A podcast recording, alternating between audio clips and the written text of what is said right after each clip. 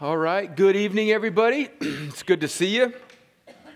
Tonight is the last night of our series uh, that we've started this early part of two thousand twenty on what the Bible says about difficult topics. And so this is our sixth and final week, so we will not be meeting next week. We'll pick back up, Lord willing, um, in sometime maybe late spring, early summer. Just kind of keep your ears peeled for that. But tonight, we want to think about uh, a very challenging and culturally hot topic, the topic of homosexuality, and as a kind of secondary issue, the issue of transgenderism. Now, um, I know that this, for many of us, is a very personal issue, something that has touched some of our lives, even in our own families, and certainly people that we know and love, even if we're not related to them. And I also realize that there are Bible-believing Christians that um, struggle with all manner of, of sin. And so there may even be people in this room who this is uh, a very personal issue with. And so we want to think deeply and compassionately, but clearly about what the Bible says about these issues. So uh, I'm going to pray, and we're going to get into it. Um, let me give you our outline just to sort of set the course of what we're going to do tonight. We're just going to have it up on the screen. We've kind of got three main headers there. We're going to look at homosexuality, and then we're going to look at transgenderism, and then what our posture should be as Christians. So underneath each of the two main issues that we're going to think about tonight, biblically homosexuality and transgenderism, we're going to ask and hopefully answer three questions. What does the Bible say about homosexuality, and then subsequently transgenderism? What uh, are there? Are there? What are the arguments for the acceptance of homosexuality and transgenderism?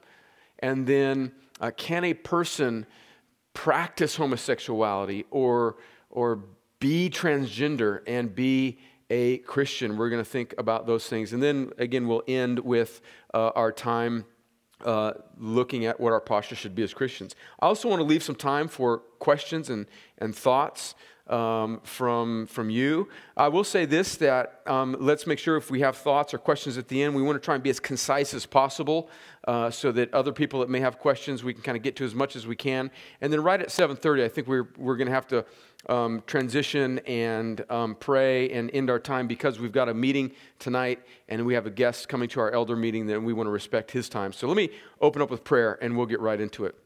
Lord, thank you for your grace to us as a church and as your people. We thank you for the good news of the gospel, that you have sent your son, Jesus, to save sinners. And we are all by nature sinners. And those of us that are trusting in Jesus, in the finished work of your son, you have renewed, redeemed, reconciled to yourself. You've made us new. But all of us, regardless of where we are in our sanctification, in our growth in Christ likeness, all of us are still wrestling with our old man, with sin. And so we want to posture ourselves in humility, but also in clarity. And we want we want to we want to understand what the Bible says, so that we can be a clearer witness to a broken world around us about the good news of the gospel. So I pray that you'd help us to think deeply and wisely and biblically tonight, in Jesus' name. Amen. Okay, homosexuality. What does the Bible say about homosexuality? I want us to think, I'm going to go through these pretty quickly. Uh, you can find on our website some places where where I preached um, a Sunday morning sermon, I think on one or two occasions, and then we did a, a, another midweek fellowship maybe four or five years ago. So there are some longer teachings that I'm going to uh, I'm going to kind of distill and go through pretty quickly some of the points that we've made before. So if you want to find those, you can go to our website and just just type in the keyword, you know, gospel, homosexuality, and, and the messages will come up.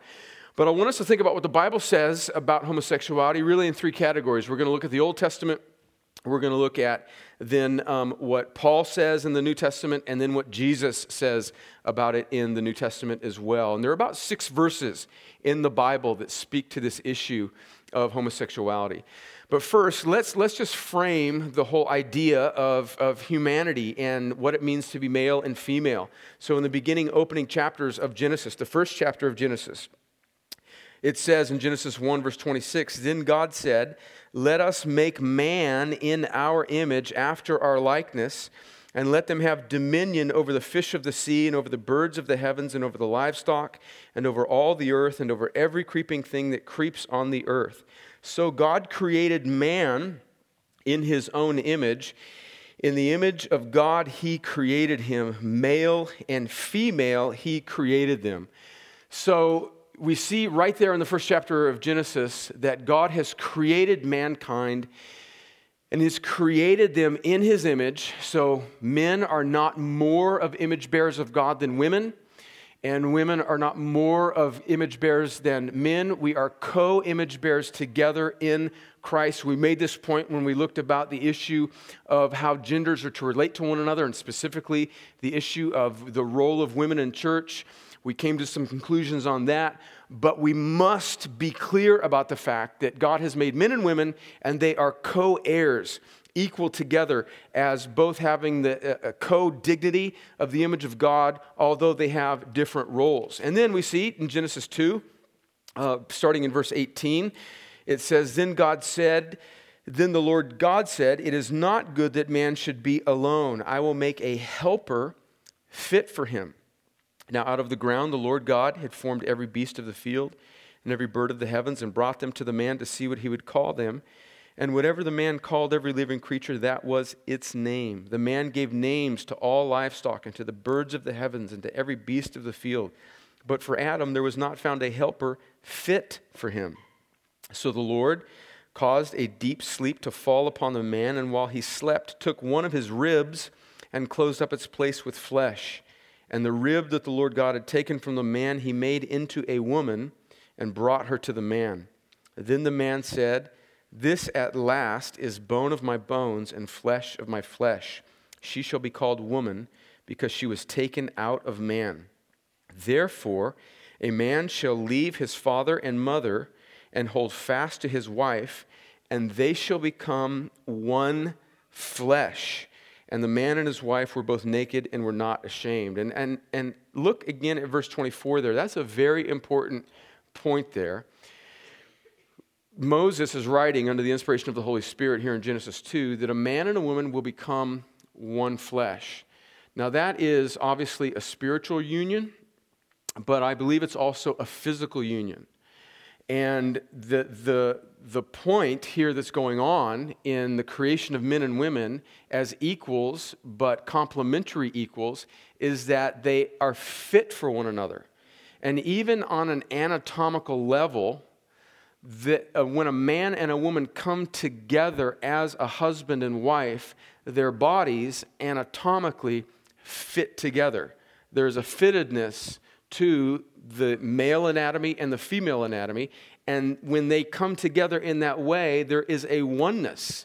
And that oneness, even in an earthly sense, even though that oneness is meant for procreation and for obviously marital intimacy and joy, that's actually a kind of picture pointing to something even far greater than just fleshly oneness, but it's pointing to the oneness of the gospel itself, where Christ, who is portrayed in the scriptures as the heavenly groom, comes and joins himself in a spiritual sense to his bride, the church, and we are one with him in Christ through his reconciliation on the cross and his victorious resurrection. So even the The, the the the physical realities of our anatomy and the fittedness of the male and female body is a kind of echo of the very gospel itself.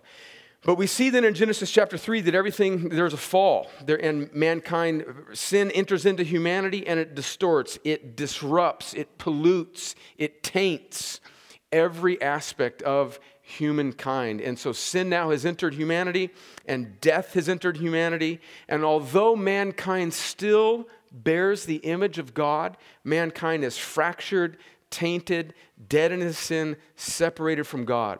And as a response to the sin that has entered the world in Genesis chapter three, later on in the Old Testament, God gives his law through Moses. And that law is to regulate and to mediate and to govern mankind, to show him his sin and to show him God's righteousness and to show him the holiness that is needed that ultimately points towards Jesus. So whenever you're reading the Old Testament and you read the law, think of it in thir- three sort of three things that the law is telling us. It's showing us what's wrong. It's showing us our sinfulness. It's showing us what's right, God's holiness. But ultimately, the law is showing us what's needed, which is Christ who will come and fully and finally obey God for us, because we can never fully obey the law. But the law comes to shine light on human sinfulness and to govern, to call people to holiness. And this is what part of God's law says. And these are two Old Testament verses that speak directly, directly to the issue of homosexuality. In Leviticus, the law writes, Moses writes, Leviticus eighteen, verse twenty-two, "You shall not lie with a male as a woman. It is an abomination." In Leviticus twenty, two chapters over in verse thirteen, "If a man lies with a male as with a woman, both of them have committed an abomination. They shall surely be put to death. There is blood upon them." So nobody disputes that the Old Testament law clearly condemns homosexual practice. And that's rooted in God's design for humanity, that men and women have been anatomically, physically created to complement one another. But sin came, and part of one of the consequences, one of the many consequences of the fall, was sexual sin and sexual disorientation all across the spectrum. And here in Leviticus, we see God clearly condemning homosexual practice, along with many other things, obviously, in the law, all sorts of heterosexual sin as well. So that's what the Old Testament says. What does the New Testament say? Paul, in, in three verses, uh, prohibits it primarily. Probably the most important verse is Romans chapter one, where Paul clearly speaks about this issue. Let me start reading in verse twenty-four. Romans chapter one is a really important chapter. Paul is building the case about the fallenness of all humanity and how all of humanity has suppressed the truth, that we have really, in a sense, all mankind shook our fist at God in a rejection of his clear Godship and the created order. And so in verse twenty-four, we pick up and it says, "Therefore, because of our rejection of God, God gave them up," not and them is us, it's all of mankind. "God gave them up in the lusts of their heart to impurity, to the dishonoring of their bodies among themselves, because they exchanged the truth about God for a lie and worshiped and served the creature rather than the Creator, who is blessed forever. Amen." And don't we see that in fallen humanity? We worship created things. We worship trinkets and stuff rather than the Creator. And sometimes those created things are intangible things. Sometimes they're things like money and possessions and prestige and political power, all those things. Those are created. We're worshiping the creature rather than the Creator. That's the problem with mankind. Verse twenty-six, "For this reason, God gave them up to dishonorable passions. For their women exchanged natural relations for those that are contrary to nature. And the men likewise gave up natural relations with women and were consumed with passion for one another, men committing shameless acts with men and receiving in themselves the due penalty for their error. And since they did not see fit to acknowledge God, God gave them up to a debased mind to do what ought not to be done." Now, Paul here is not saying that this is the only consequence of man's rejection of God, but he's saying that he's highlighting homosexual practice here as, as a, a, a type of sin that is particularly putting on display man's rejection of the created order. So even the, and I'm, I'm speaking with compassion here, but I think we need to be clear about this. Even as we look at our physical bodies, and there's just a sensible, natural reason for our anatomy that just fits, where a man's body fits with a woman's body, as as as sort of the the the clearest picture of man's rejection of God as sovereign over all and as the good creator, mankind has taken the most fundamental thing about his personal aspect of creation, our very own bodies, and it has turned them against the very reason that God has created them. And so he's not saying here that, that homosexuality is the only sin that's a result of the fall, but he's saying it's the clearest picture of the rebellion of mankind at our core about who we are as humans, men and women. And Paul is clearly, clearly um, prohibiting homosexual practice. First Corinthians six, Paul writes, verses nine through eleven, or do you not know, this is the another verse where Paul speaks of homosexuality, do you not know that the unrighteous will not inherit the kingdom of God? Do not be deceived, neither the sexually immoral. What is sexual immorality? It comes from a Greek word meaning porneia, which mean, from which we get the word pornography. But it means any sexual practice, heterosexual or homosexual, any sexual practice outside of the one flesh union between one man and one woman. So Paul's going to list some categories of sin here, and notice it's not just homosexuality, but it does include homosexuality. So he see, says, who's going to inherit the kingdom of God? Who will not inherit the kingdom of God? The unrighteous. Do not be deceived, neither the sexually immoral, nor idolaters, nor adulterers, nor men who practice homosexuality, nor thieves, nor the greedy, nor drunkards, nor revilers, nor swindlers will inherit the kingdom of God. And such were some of you, but you were washed, you were sanctified, you were justified in the name of the Lord Jesus Christ and by the Spirit of our God. So again, let's not forget that Paul mentions a great list of sins, the vast majority of which are not homosexuality, but clearly in this list is homosexuality. So we're going to make the point here that that it's not just homosexuality that we're concerned with, it's all sexual sin. In fact, it's all sin that the gospel addresses. But the issue tonight that we're zeroing in on is whether or not homosexual practice is compatible with biblical Christianity. And clearly, in this list, Paul here has included it with the things that are not. First Timothy chapter one, Paul's final place where he addresses homosexuality. He says in verse eight, now we know that the law is good, if one uses it lawfully, understanding this, that the law is not laid down for the just, but for the lawless and disobedient, for the ungodly and sinners, for the unholy and profane, for those who strike their fathers and mothers, for murderers, the sexually immoral, men who practice homosexuality, enslavers, liars, perjurers, and whatever else is contrary to sound doctrine, in accordance with the gospel of the glory of the blessed God with which I have been entrusted.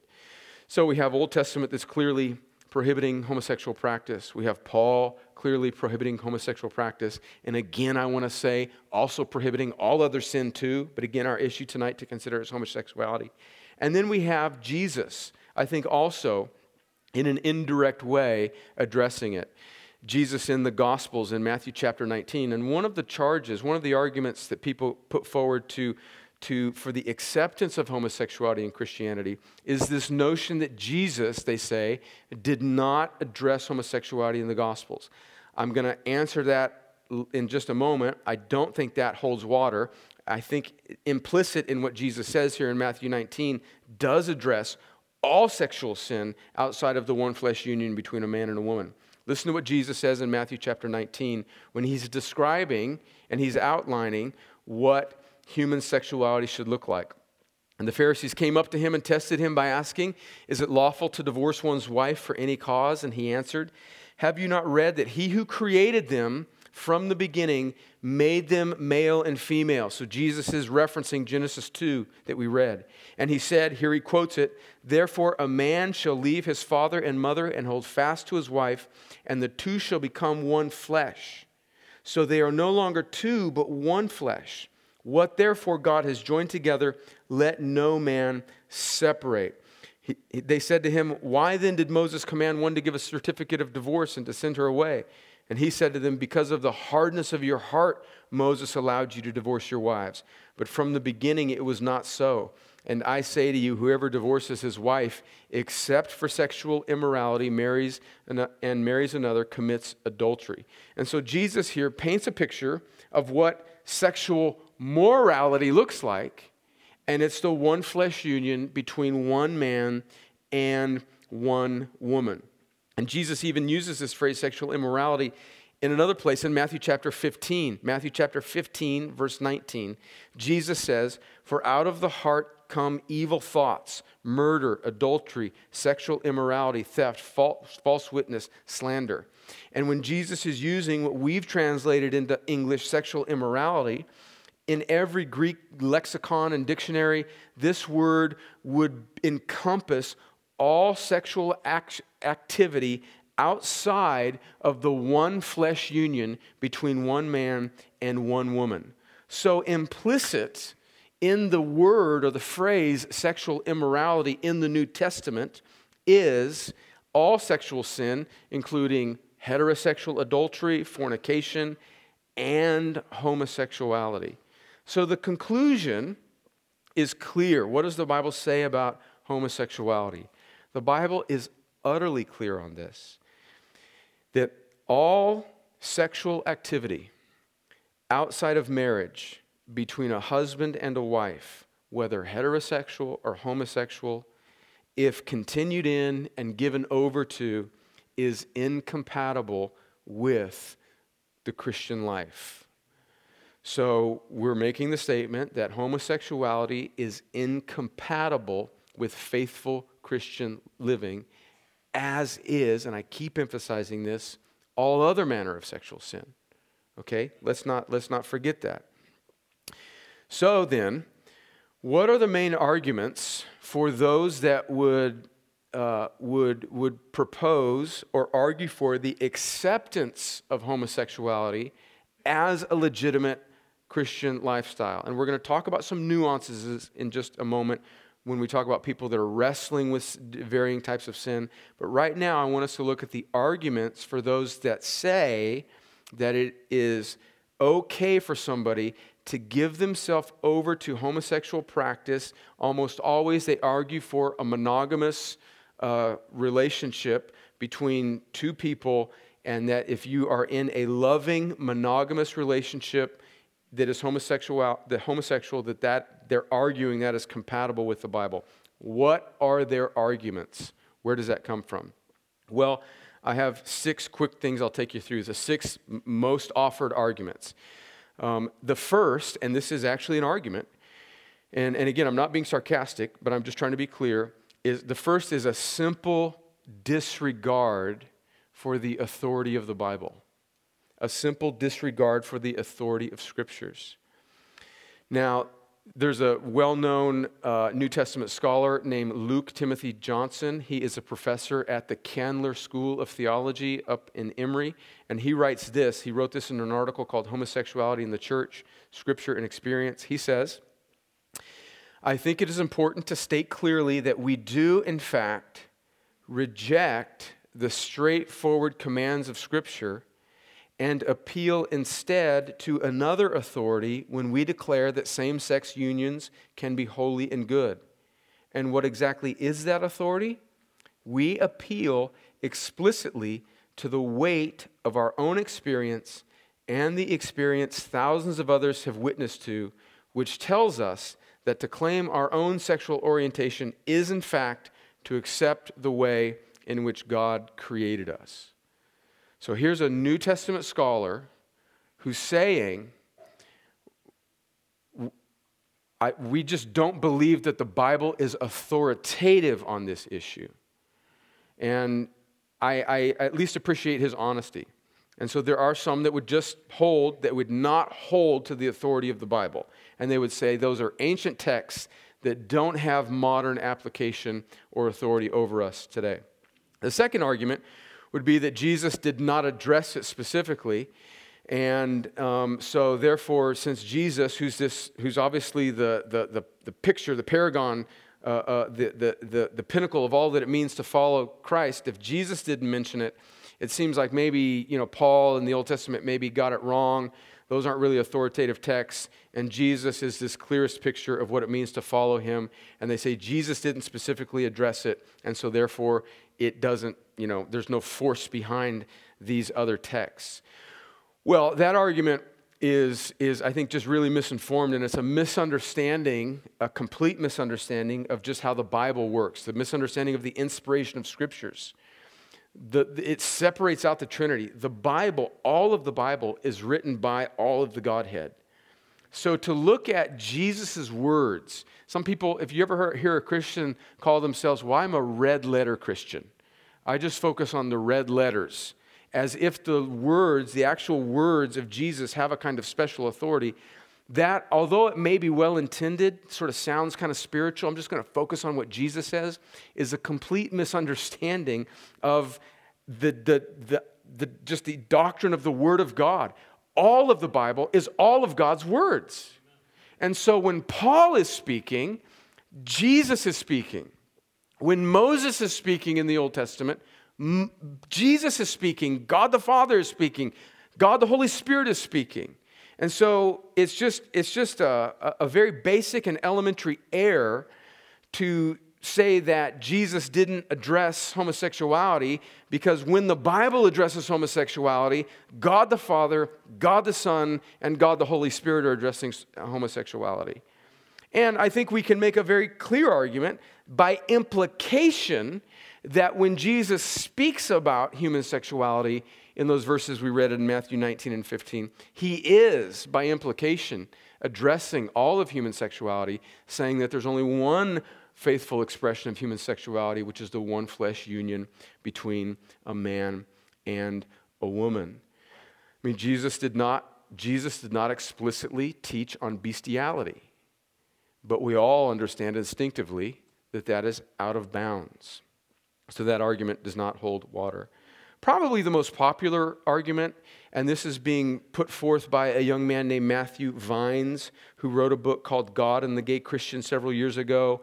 He is a winsome and a good communicator, and he himself is gay, and he has written this book Um, that is arguing for the acceptance of homosexuality as being a legitimate, monogamous homosexuality as being a legitimate lifestyle for the Christian.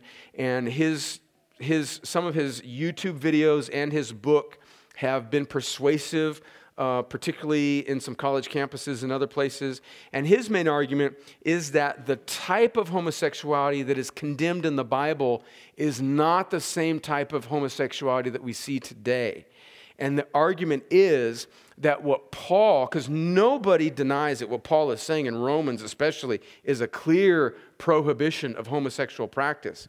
And what, what these people who have this line of thinking are saying is, oh, no, no, what Paul was was condemning in Romans was, uh, was, was exploitive homosexuality.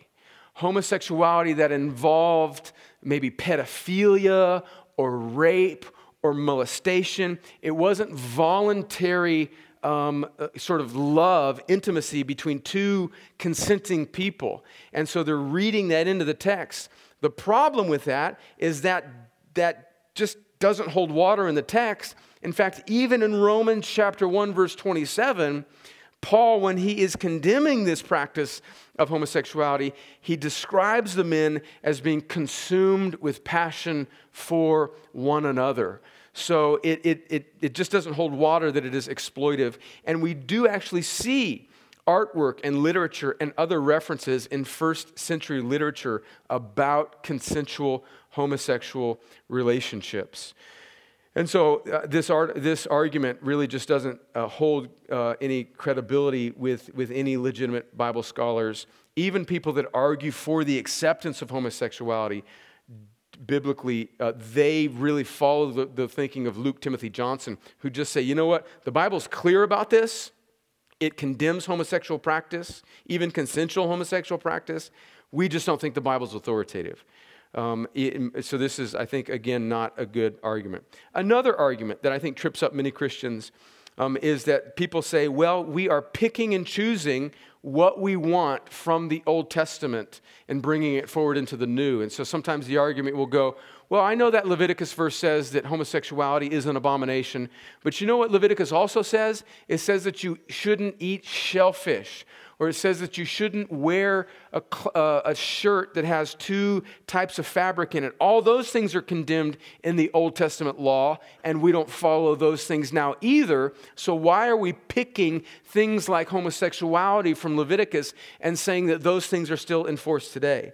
Well, that line of reasoning is a significant misunderstanding of the relationship between the Old Testament and the New Testament, and the purpose of the Old Testament law in the life of a new covenant Christian. The Old Testament law was given as an instructor, a shadow to show people what was wrong, what was right, and what was needed. In the New Testament, we read in Romans chapter eight specifically, where Jesus fulfills all of the requirements of the law for us. So the law has been satisfied.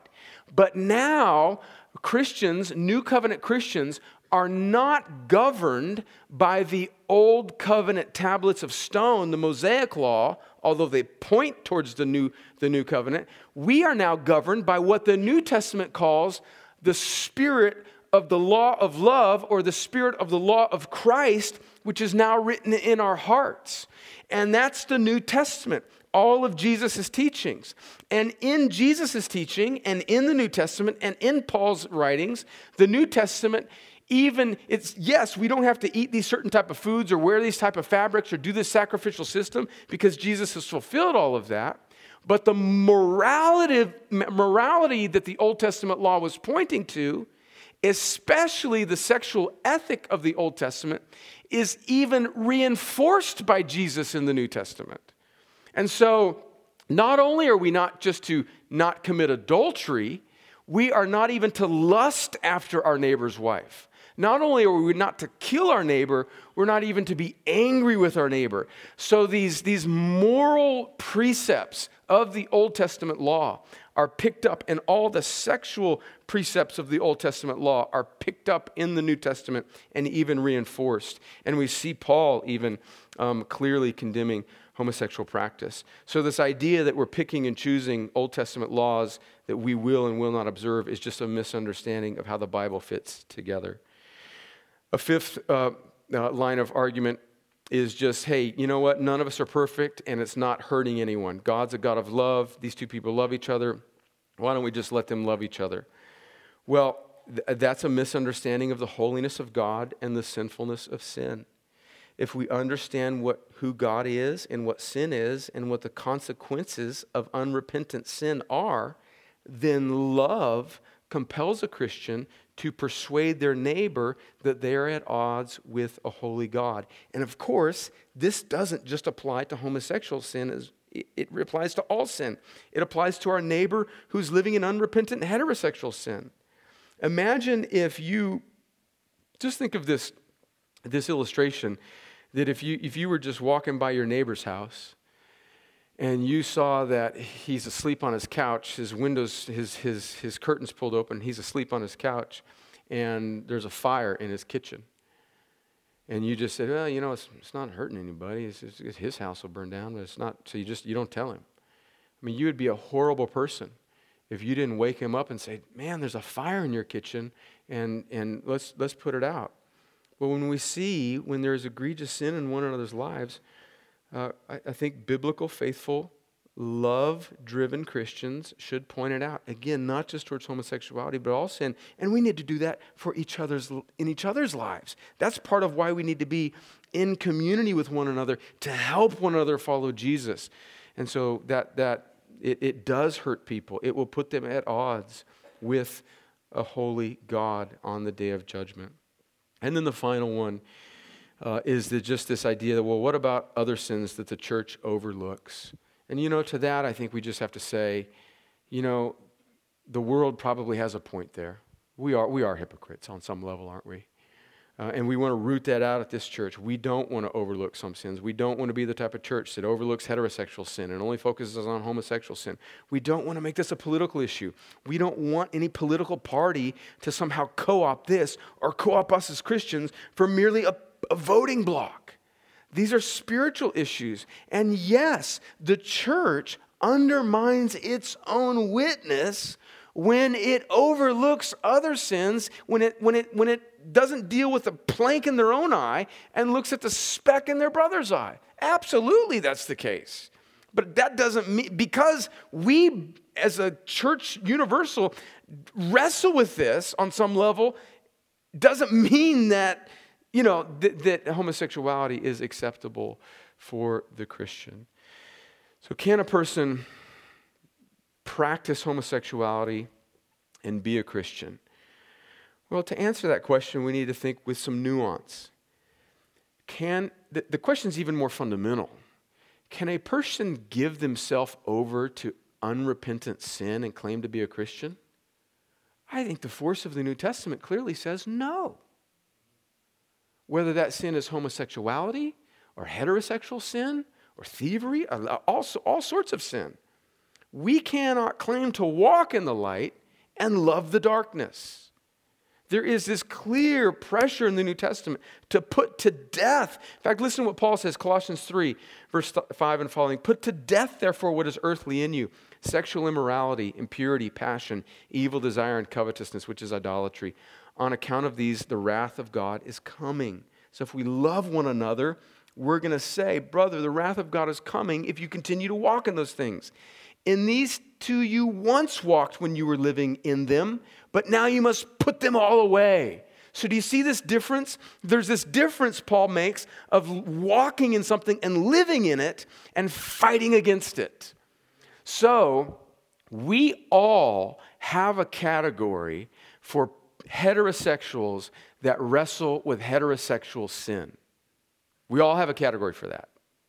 And if we've got a young guy in college or just a young single person, and they are saying they're trusting in Christ, and they fall sexually, and they they commit heterosexual sin with their boyfriend or their girlfriend, and they come in repentance to other brothers and sisters and to the church, we don't immediately think, oh my gosh, you're not a Christian because you've committed heterosexual sin. We come around that person, we try and encourage their repentance, and we exhort them, we exhort ourselves, take God's side against your sin. And we need to say the same thing to a person who is dealing with homosexual sin. The, the, a person can, I think, legitimately struggle with homosexual desire and fight against it as a sinful desire, and maybe occasionally fall, just like a heterosexual person can fall in heterosexual sin, and repent and take God's side against their sin. Now, if the heterosexual sinner just keeps giving themselves over to it and says, you know what, forget it, guys. I don't care what the Bible says, and I don't care what my church teaches. I'm going to live with my boyfriend and girlfriend, and I'm going to give myself over to sex outside of marriage, and I'm going to live in this, deal with it, and I think I'm a Christian. That person's soul is in danger. And we need to say the same thing about a homosexual person with homosexual urges who's giving themselves over and saying, I'm going to live in this. God is okay with this. I don't care what you or the Bible say. This is between me and God, and I'm okay with it. That person's soul is in danger. Both types of sin are incompatible with what the Bible says a Christian is. And we need to help each other fight against that. Much quicker, much quicker. What about transgenderism? What does the Bible say about transgenderism? Well, you know, quite frankly, the Bible just doesn't address it directly. But by clear implication, it's just clearly not compatible with God's created order. And thus it is sin, and it's indicative of the terrible confusion that is brought about by the fall. Um, so what are the arguments? What are the arguments for transgenderism that are being offered by some people that would call themselves Christians? There's this, the only one that I was really could find was this young man named Austin Hartke, who has written a book called Transforming the Bible and Lives of Transgender Christians. He looks at Genesis chapter one, and in Genesis chapter one, we see this complementary nature about how there's, you know, the God says light and, uh, and the day and night, Uh, earth and sky, land and water, male and female. So you see this complementary nature of this, of the, of the, of, of, of, you know, even night and day, earth and, and sky, water and land, and then male and female. And this young man in his book says that um, this verse does not, when he's talking about Genesis one, this chapter does not discredit other genders any more than the verse about the separation of day from night rejects the existence of dawn and dusk. And he also points to the marshes, about how there's this marshy ground that's like a, a, a an ambiguous combination of land and water, and the dusk and the dawn. And so he says, because there's this ambiguity and there's this transition from day to night, that's holding out, that's sort of God authorizing people who are ambiguously in between kind of genders. Friends, I think that argument, quite frankly, is just patently absurd. And I, I want to say that with every bit of compassion, but I just don't think that holds any biblical weight at all. Can a person be transgender and a Christian? Again, I would say this is a similar answer to the answer of homosexuality. If a person is giving themselves over and they are clearly rejecting God's created order, then I think they are just, they are in a sense a kind of personification of Romans chapter one. And I would say no. It's a rejection of God's created order. But is it possible for somebody to be confused, to be deeply troubled? This world we live in is broken. Maybe horrible things have happened to that person in some way, some unspeakable tragedy, and someone is struggling or confused, and, and they're wanting to trust in Christ, but they also have these urges and these desires to see themselves as the other gender. Can that person truly be trusting in Christ? Yes, but they too must take God's side against their broken desires, against their disordinate passions.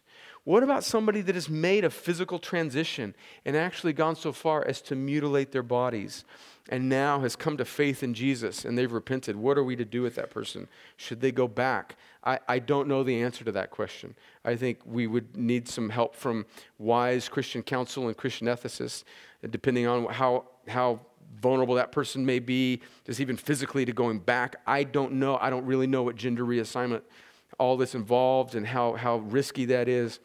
But can that person, if they've repented of their sin, regardless of what state they're in, be in heaven? Of course. Of course. So what should our response be? And then we'll open it up for questions just very quickly. What should our response and posture be as Christians towards people that give themselves over to homosexual practice or transgenderism? We must understand the nature of sin, salvation, and Christ-like love. And we must have a broad category for sin. We all struggle with sin. And we must have great compassion on people that struggle in these deep and personal and intimate ways. But we must we must have clear categories in our head that sin is the problem for every human being, and redemption in Christ and following Christ faithfully is the only option for all those that are reconciled to Him. Secondly, we should recapture a biblical view of marriage and sex. I think even in the Christian church, we make an idol out of marriage. And we make an idol out of sex. The pinnacle of human existence is not to be married and to have children. It's a great blessing from the Lord. It's a great blessing from the Lord. But we actually, I think, unwittingly make an idol out of marriage, and we don't have anything to offer to the celibate Christian who's called into celibacy, or to the person who has this disordinate desire that's fighting against that disorder, maybe a celibate person who who is who is who's got homosexual desire and is choosing to trust Christ and to be celibate and to not act on their desire and to fight against their desire. We need to have a category to say to that person that you are just as human and just as fulfilled, and we will come around you and love you. And the epitome of what it means to be a person is not to be married and to have children. Now, praise God for marriage and children, but that's not the epitome of what it means to be human. The most human person that ever lived is Jesus, and he never had sex, and he never had children. We must treat all, thirdly, we must treat all people with dignity and respect and love them all by pointing them to Jesus. So any coarse joking, any rolling of the eyes, any denigration of a person, an image bearer of God, no matter how severe Or, or or unlike us their sin may be, they must be treated with dignity and respect. And this church, this gathering, uh, is always open to people from whosoever, from any walk of life, regardless of what they may be caught up in. We are not going to affirm them and think and make them think that just by showing up here that they are right with God in love and respect. One of the clearest ways we can love them is being graciously clear with them that sin is the problem and Jesus is the only answer, and obedience to the clear lifestyle of what it means to follow Christ is their only hope. But of course we love them and we don't shun them. They need Christ and His gospel, not to be shunned from it. So we should treat all people obviously with respect. If we have a loved one or a friend who is homosexual or transgender, we should love them. We should stay in relationship with them, but we should be clear about what the gospel is and what sin is. I know there are people in this room who have children who are in this situation, and sometimes the question is asked, should I have them over? Of course, Of course. You should love them. Would I go to the wedding of a family member that was in a, that was getting married in a homosexual union? I don't think I would. I wouldn't condemn a brother or sister who does. I would not. I would not condone the joining together because I don't think that's a biblical union. But I would bend over backwards to maintain that re- relationship and love that person. I would try and be very, very clear about where I stood. And with brokenhearted boldness and tears in my eyes, I would occasionally bring up where I thought they stood in front of a holy God. But of course I would love them, and I would open up my home to them. I think fifthly, finally, we should be aware of our fallen culture's clear intention to disciple us and our children. This is, friends, this is why we need to be people who intake the Bible. We intake television shows that are slowly discipling us. They're introducing back, you know, in the eighties, you would have never seen a homosexual character or a transgender character. Now there's not, literally not a T V program where that is not being normalized. And if you think that doesn't have an effect on youth and the next generation of the church, we're fooling ourselves. Culture is discipling us. E S P N and Hollywood are discipling our younger generations that are discipling us. We need to be aware of that. And we shouldn't make heroes out of sports figures and Hollywood celebrities. Those are not our heroes. And don't get all excited when one athlete says something vague about God. We lie about the gospel when we worship athletes. Don't get me started. That's another topic. And we must reject indifference about the political process and care deeply about the impact of laws regarding marriage and transgenderism. We should, of course, we should lobby for the protection of all people. Of course, Christians should be for laws that prevent hate crimes against all people. Of course. Protecting them, yes. Privileging their status, no. I don't think we should argue for that, and we should fight against that legislation. So, conclusion, if you are a person struggling with this, either of these issues, or you have a family member that is, I want you to know, one, that this is this church is a safe place for you. You are not a freak. You're not a weirdo. You're a fallen human being like the rest of us that needs Jesus. You, like every other sinner, have broken desires and orientations. You, like me, must take God's side against your inordinate passions. And you may wrestle with this for the rest of your life on earth. Just like every heterosexual.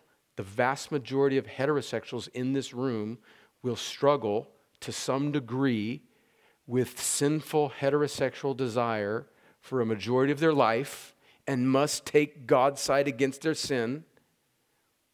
We say to our brother or sister who struggles with inordinate sexual desire, homosexual desire, you may wrestle with this for the rest of your life. And that may mean you being celibate for the rest of your life. But Jesus is better.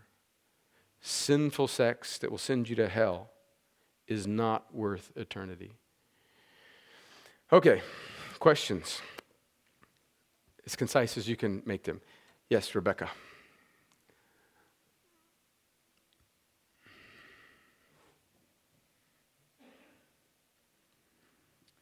Okay, so my question goes back to a um, practicing homosexual who would take the stance of, um, you know, saying they are a Christian still, mm-hmm. and saying that the Bible is only referring to the exploitive type mm-hmm. of homosexuality, like you mentioned. Mm-hmm. Um, you said in regards to, you know, can that person practice homosexuality and still be a Christian? You said, well, we cannot claim to, um, you know, walk in the light but live in darkness. Well, what do you say about a person who does not see that as darkness? I think that in all this we haven't really addressed the yeah. power of the devil and his ability to deceive.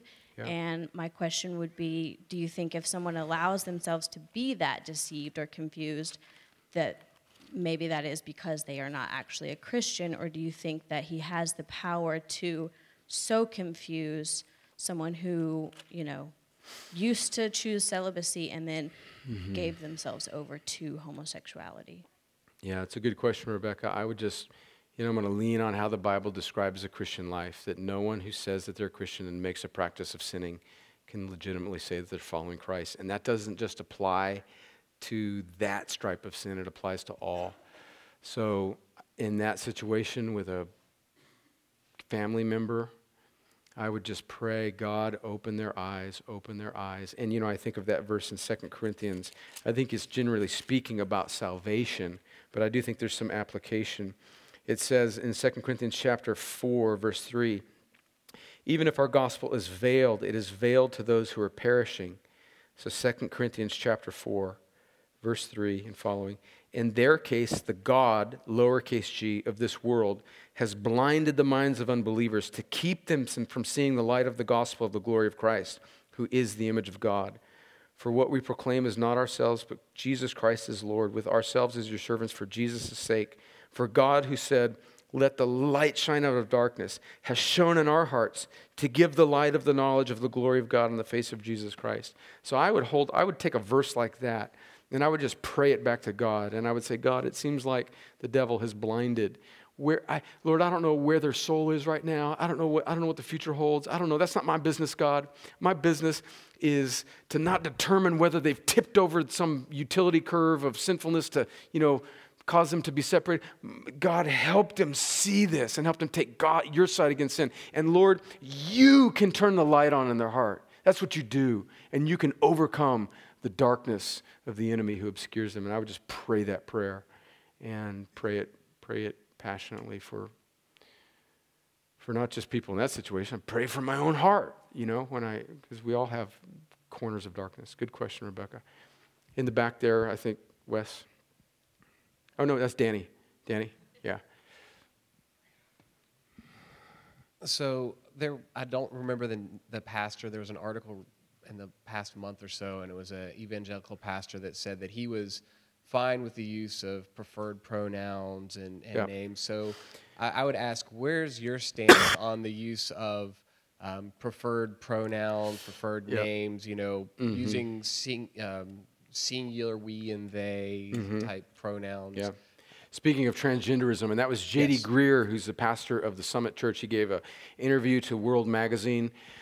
Uh, in their podcast, I listened to it. He is the acting president of the Southern Baptist Convention, and he was asked about this, and he said, you know, it's probably not a hill I would die on. I think J D Greer is a faithful guy. I think each, I think answering a question like that is so difficult because it's, there's going to be dynamics of human relationships that I think are going to going to color how we would answer that question. So the question is, if you have a transgender family member or person or friend who says, you know, refer a, a, a bio, biological male who now claims that he is a she and wants to be called with a female pronoun, what do you do as a Christian? And um, my instincts would be to, uh, in a public setting, uh, to probably just avoid it. In a personal interaction, Um, if it was a family member, I, I could see where a Christian could take differing sides on that. I think it's a disputable matter. I think that's really hard to answer in a kind of test tube sort of way.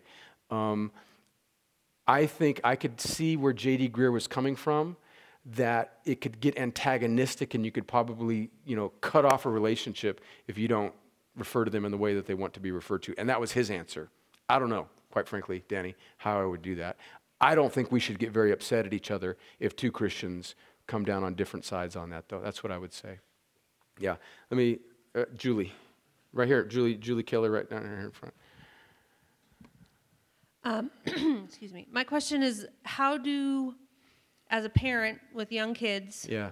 when culture is normalizing it, what is um, yeah. vocabulary, uh, arguments? That might be the wrong word, that yeah. we can give our yeah. kids who mm-hmm. are just discovering this, who, you know, oh, my friend has two dads. Mm-hmm. Um, my friend wants to be a girl and he's a boy. Like, mm-hmm. what can we tell mm-hmm. our kids yep. that is biblical and maybe doesn't normalize it, but is still gentle and loving? Yeah. Because kids will, yeah. ew, that's yeah. gross or yeah. whatever. Yeah. I would be, that's a great question, Julie. I would try and be as non... Um, Uh, like fantastical, you know, with my child, and and and not just like blow it up like, oh, these people are crazy. I would just start. I would say, you know, there are some people who believe that, Johnny, but let's look at what God says about what it means to be human. God created us male and female, and I would just read some clear biblical texts that even a child can see the picture of, like Genesis one, where God has created us male and female.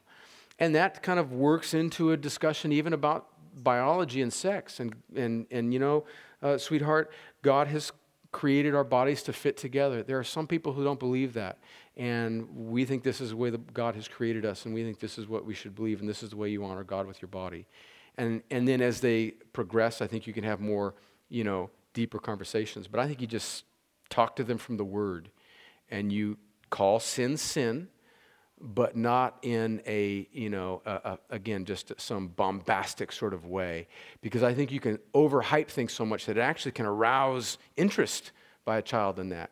And so you just treat sin like sin, and you don't overreact to it. That would be my thought, my instinct. Does that help, Julie? Yeah. Okay, we, uh, let's get, we'll get to Drew, and then Arlene, and then Renato. Um, I was just kind of curious, like, I think transgenderism, like the term is thrown out a lot. Uh-huh. And just what what exactly do you mean, and like does it mean when we say that? Because if like, I yeah. guess if we're saying that it's wrong, I wouldn't want to have like a wrong idea of what it was to say like yeah.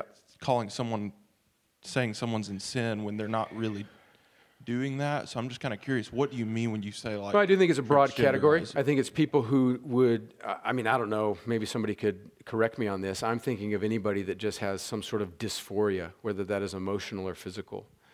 And somebody who is identifying, maybe maybe that takes the form of like transvestite dress, or maybe it takes the form of like Bruce Jenner, who actually I think went through some, I don't know if he went through some physical change where people actually will mutilate their bodies. Um, I'm speaking broadly there, but I do think all of it's sin. Regardless of, I think all of that, transvestite, uh, whether you're just sort of emotionally identifying as, or whether you're actually taking the steps to m- disfigure your body, I do think it's all sin. Um, yeah. Okay, Arlene. Now let's get up. We're going to have a microphone so we can capture it. The Trinity. The what? And the Trinity. Mm-hmm. My question comes in like the three parts, mm-hmm. where you have the soul, the body, and the spirit, triune. And then you have God, the Trinity. My question is that, what is the body? And, and as far as I always want to say that the body can be culturized, the body is natural. So mm-hmm. you under, you you already know the scripture that goes with the flesh is weak, but the mm-hmm. spirit. Mm-hmm. Um, and so I guess I, my question, my full question is that in personal res- responsibility and, and the personhood of a person, mm-hmm.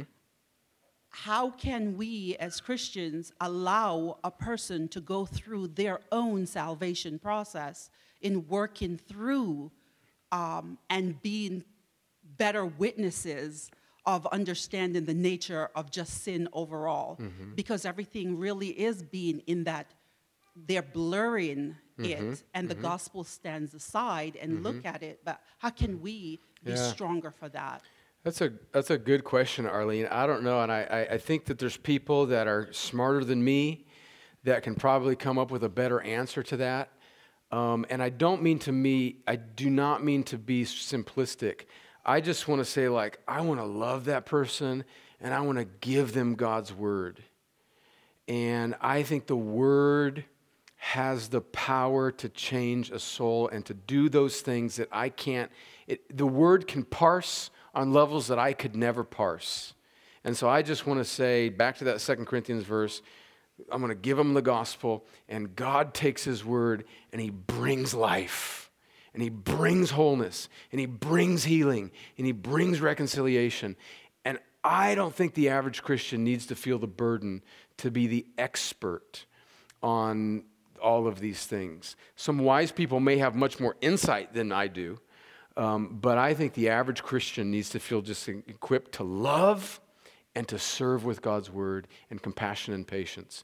And by the way, that's what every sinner needs, not just people who are, are, are in these particular sins. So that's a great question, and I think that's the, just the, kind of the best I could answer. And I want to encourage all of us to say, none of us need to be experts in all these things to give the gospel to people. Yeah, John, let, give the, and then we'll go to Renato. It's just a short question. Yeah. How do you speak to a five-year-old who says, you know, mm. he was born yeah. male, but then he yeah. says at age five, he says, I feel like I'm a girl. Yeah. H- how do you explain that to a five-year-old?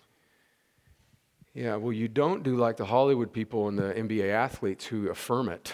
You don't do that. And we and so let's stop worshiping celebrity. Um, anyway, I, you got, that's another hobby horse. I know I'm on that.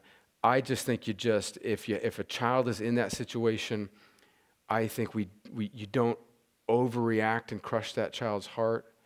I think you love them and you point them into the way. No, sweetheart, that's not the way God has designed us. You know, I can understand that. You don't want to shun that child, but I would be compassionate and patient. And a child that is thinking that along those lines very likely, I think, needs some some pretty clear um, biblical counsel by people that are are probably trained in in, in some sort of child psychology. Um, but I th- but again, I would say to a parent that's dealing with that, don't feel like your compassion and your giving of the word is somehow secondary, just sim- similar to what Arlene is saying. But um, yeah, that's a difficult situation. And I know Christian parents are dealing with it. I know they are. Okay, Renato, maybe this will be the last question.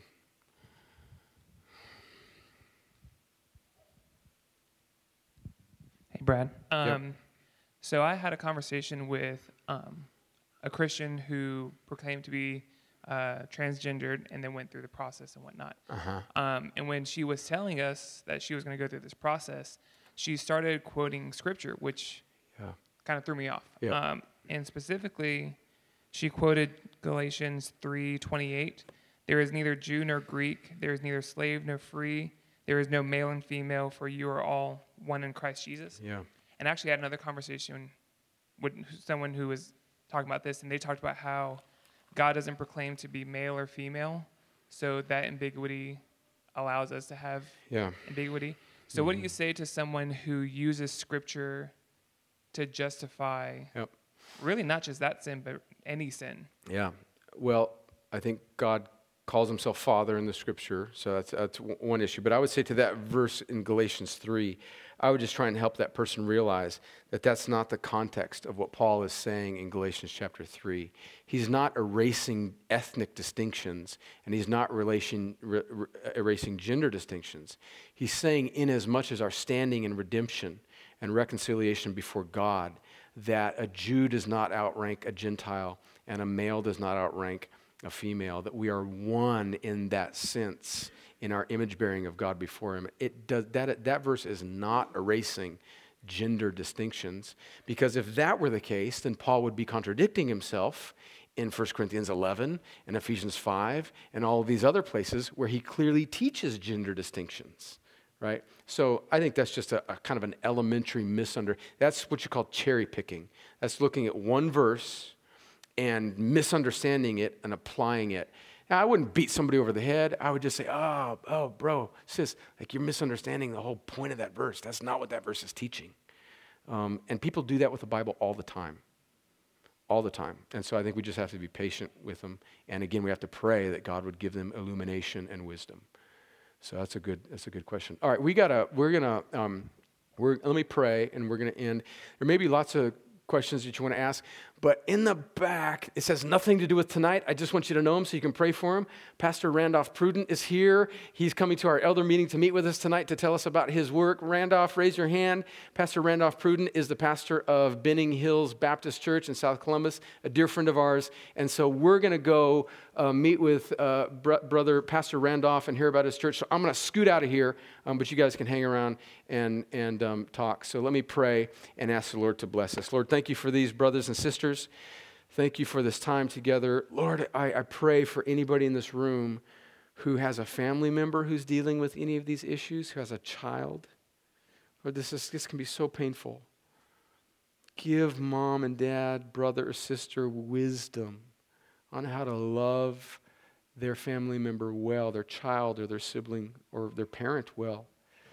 And we do pray this, this, Lord, this text from Second Corinthians, that you would shine the light of the glory of Christ in their eyes and that you would, you would overcome the darkness of the enemy. If there's anybody in this room who's struggling with these things, Lord, help them take God's side against their sin.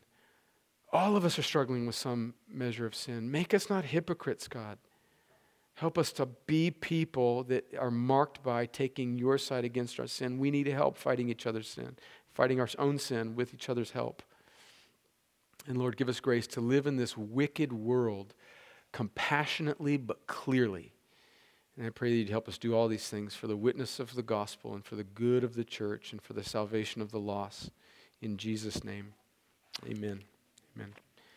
All right, folks, this is our last Wednesday night for a while. We'll see you Sunday.